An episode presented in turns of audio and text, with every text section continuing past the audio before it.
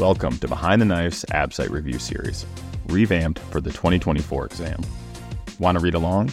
Do it with our updated AbSite Review book. All of this and more can be found on our website, behindtheknife.org, and on our brand new, totally awesome Android and iOS apps, which are due out in December. We appreciate your support, and if you like what you hear, please leave us a review. Now, dominate the day and dominate the AbSite. Behind the Knife would like to sincerely thank Medtronic for sponsoring the entire 2024 AbSite podcast series. Medtronic has a rich history of supporting surgical education, and we couldn't be happier that they chose to partner with Behind the Knife. Their sponsorship goes a long way in supporting us as we develop exciting new content. As surgeons, we know and love Medtronic for their trusted brands like Tri-Staple Technology, V-Loc Barb Suture, ProGrip Mesh, and LigaSure Vessel Sealing. With newer products such as the MaxTac motorized fixation device, the newest LigaSure XP Maryland, and the Sonicision curved jaw cordless ultrasonic device, Medtronic's impact extends well beyond the operating room. Medtronic's mission is engineering the extraordinary. With 90,000 plus people in over 150 countries, Medtronic is committed to accelerating access to healthcare technology, advancing inclusion, diversity, and equity, and protecting our planet. Learn more at medtronic.com. Okay, here we are again behind the knife, AbSite review. Today's high yield oncology. Okay, so let's just get right into it. We're going to go through some immunotherapy agents. And what we're going to do is I'm going to say the agents, and then I want you guys to tell me what the primary target and what the main uses of this immunotherapy agent is. Okay, ready?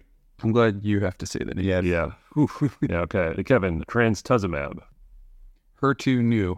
This is the human epidermal growth factor receptor tyrosine kinase. And what's it used for? It's used in some breast, esophageal, and gastric cancers. Okay, John, cetuximab. So that's your endothelial growth factor receptor, EGFR. It's used in colon and head and neck cancers. Okay, good. Kevin, back to you. Imatinib. Ooh, I know this one. c-Kit. It's the stem cell growth factor receptor used in GIST and apparently also in leukemia. Okay, John, ipilimumab. Yeah, that's your anti CTLA4. The CTLA4 promotes growth and function of T cells. It's used in melanoma. Okay, Kevin, nivolumab. I think this is what Jimmy Carter is on to fight his melanoma. It's an anti PDL1. It removes the checkpoint inhibition to allow T cells to target cancers. It's used in melanoma, lymphoma, colon, gastric, head and neck, liver cancers, and others. Okay, John, back to you. Pembrolizumab. Yeah, pembrolizumab. Pembrolizumab. Yeah, that's it. Yeah, it's an anti PD1 receptor. It removes checkpoint inhibition to allow T cells to target cancers. It's used in melanoma, lung cancer, lymphoma, head and neck cancers, and many others. Okay, I'm glad we're finished with that. Okay, so let's move on to some common chemotherapeutic agents and their side effects. So, an easy way to remember this is the chemotox man, and just look to our AbSite companion to see that and memorize that image. But let's go through them briefly here, okay? So, John, we'll start with you. So, cisplatin, car- carboplatin, what's the side effect? So, you're, that's where you're going to have your ototoxicity and nephrotoxicity. Great. Kevin, bleomycin, That's the pulmonary fibrosis. Okay. John, Doxorubicin? Yeah, well known for cardiotoxicity. Perfect. Kevin, cyclophosphamide.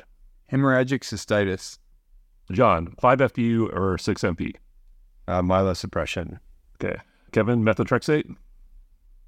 Myelosuppression. Yep, myelosuppression as well. John, vincristine. That's where you get your peripheral neuropathy. Yep. Okay. So again, we we went through those, but look at that diagram and uh, memorize that chemotox, man. It'll help you out a lot with those questions. Okay. So moving on, more high yield oncology. So let's look. Let's talk about some of our hereditary cancer syndromes. So Kevin, Lynch syndrome and hereditary non-polyposis colon, colon cancer syndrome. What genes are involved? Yeah. So most commonly it's MSH2, MLH1, MSH6, PMS2. Okay, and so these are your, your mismatch repair genes, which result in uh, carcinogenesis via an accelerated tumor progression.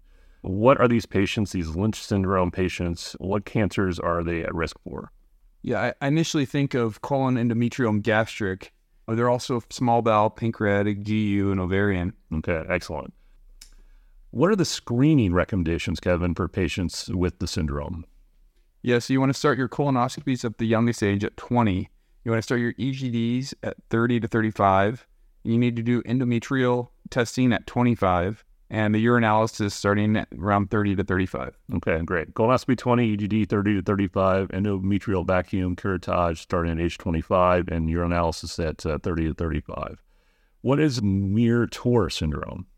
So this is a form of Lynch syndrome that's characterized by sebaceous gland tumors and colon and GU cancer tumors. Okay, excellent. Okay, John, now going to you for familial adenomatous polyposis, posis rather. So this includes your Gardner syndrome. What, what genes are involved with this? That's your APC gene and the tumor suppressor gene, which regulates the intracytoplasmic pool of beta catenin. Okay, and what are these again? Uh, FAP patients. What cancers are they at risk for? So colorectal cancer is the most common. You have two types of FAP. Classic FAP, you have thousands of polyps by age 20 to 30. And then you have attenuated FAP, which is usually less than 100 polyps.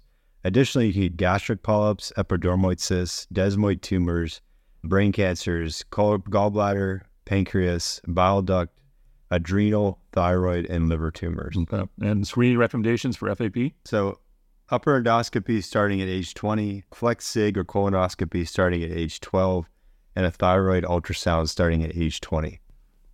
So, what about the surgical prophylaxis for these FAP patients? Yeah, so colectomy and proctectomy are your surgical prophylaxis. This typically requires total proctocolectomy, but may consider rectal sparing approach or with a total abdominal colectomy if limited disease in the rectum. However, this still would require surveillance of the rectal stump. Yeah, absolutely. You definitely need to surveil anything you leave behind. Okay, so Kevin, Turcotte syndrome, what is it? Yes, this is a variant of FAP or HNPCC with a brain tumor present. Okay, John, next one. Li-Fraumeni syndrome. What gene is involved? So that's your TP53 tumor suppressor gene. It results in a lack of tumor suppression and carcinogenesis. Okay, well, and what cancers are these patients at risk for?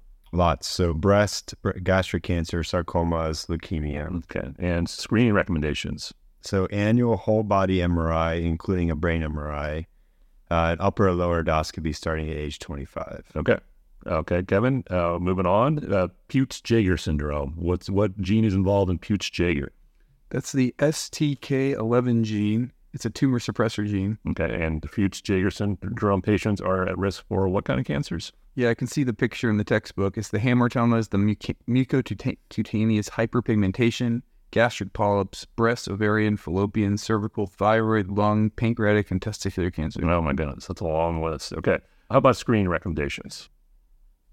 So for this, it's upper endoscopy, capsule endoscopy, and colonoscopy starting at the age of eight. Okay. Okay. So, John, hereditary breast and ovarian cancer syndrome, what genes are involved with these? That's your BRCA1 and 2 genes, uh, both tumor suppressor genes. Yeah, so those are the ones that we're a little bit more familiar with. What cancers are these patients at risk for? So, breast, ovarian, pancreatic cancers, and melanoma. And screening recommendations for patients with uh, BRCA mutation? So, we will start breast MRIs at the age of 25. For men, you'll do annual breast examinations. And this is the type of disease that you need to consider prophylactic bilateral mastectomies in high risk patients. Okay, great. Kevin, so hereditary diffuse gastric cancer. We talked about this a little bit in our stomach chapter, but what gene is involved with this? Yeah, so that's the CDH1 gene. It's an E cadherin mutation resulting in a lack of tumor suppression and cell adhesion. Okay, and what? So it's a little bit obvious from the name, but what cancers are these patients at risk for? Gastric cancer with a greater than 80% lifetime risk. Okay, and how about your screening recommendations? So you want to start your upper endoscopy starting at the age of 20 and then consider a prophylactic total gastrectomy. Perfect. Okay, so those are our hereditary cancer syndromes. You'll probably want to listen to that several times. This is a lot of information and highly testable. So let's go into our quick hits then for our high yield oncology. So, John, what is the extracolonic cancer that requires surveillance after colectomy in patients with FAP? So this is duodenocarcinoma, and you do upper endoscopy starting at age 20. Good. Yep, absolutely. Do not forget about that upper endoscopy after your colectomy for FAP. Kevin, what phase of cell division is the most vulnerable to radiation treatment? That's the M phase. M phase. Yeah. Yep. That's a easy point to pick up on the ABSITE. Okay, John. Oncotype DX. What is the Oncotype DX gene assay? This is a 21 gene panel used as a prognostic tool to show the risk of developing breast cancer recurrence in ER positive tumors. Absolutely. This is a more recent thing that if you attend your institution's tumor boards, you, you probably hear all about it. So, John, staying with you, how is this Oncotype DX recurrence score interpreted? So, a score greater than or equal to 18 indicates a likely benefit from chemotherapy, in addition to endocrine therapy for breast cancer. Okay, so let's just uh, go through some tumor markers. This is going to be real rapid fire. We're going to do what cancers are associated with these following uh, tumor markers. So we're just going to go back and forth, Kevin and John. So uh, I'll start with you, Kevin. CEA. Colon cancer. CA 199. Pancreatic cancer, hepatobiliary cancers. CA 125. Ovarian cancer. Uh, AFP. Hepatocellular carcinoma and testicular cancer, uh, non seminoma. Okay. LDH. Melanoma and testicular cancers. PSA. Prostate cancer. ALK-Phos. Prostate cancer. HER2. That's breast, gastric, and esophageal cancers. Okay, last one. Chromogranin. Carcinoid tumor. Carcinoid tumor. Okay, excellent. So that is our high yield oncology ABSITE review. Thanks for listening. Thanks for listening, and thank you to Medtronic for supporting surgical residents preparing for the 2024 ABSITE. Since 1949, Medtronic has relentlessly pursued therapies that change lives. Today, we thank Medtronic for supporting surgical residents as they relentlessly pursue their dreams. From all of us at Behind the Knife and Medtronic, dominate the ABSITE.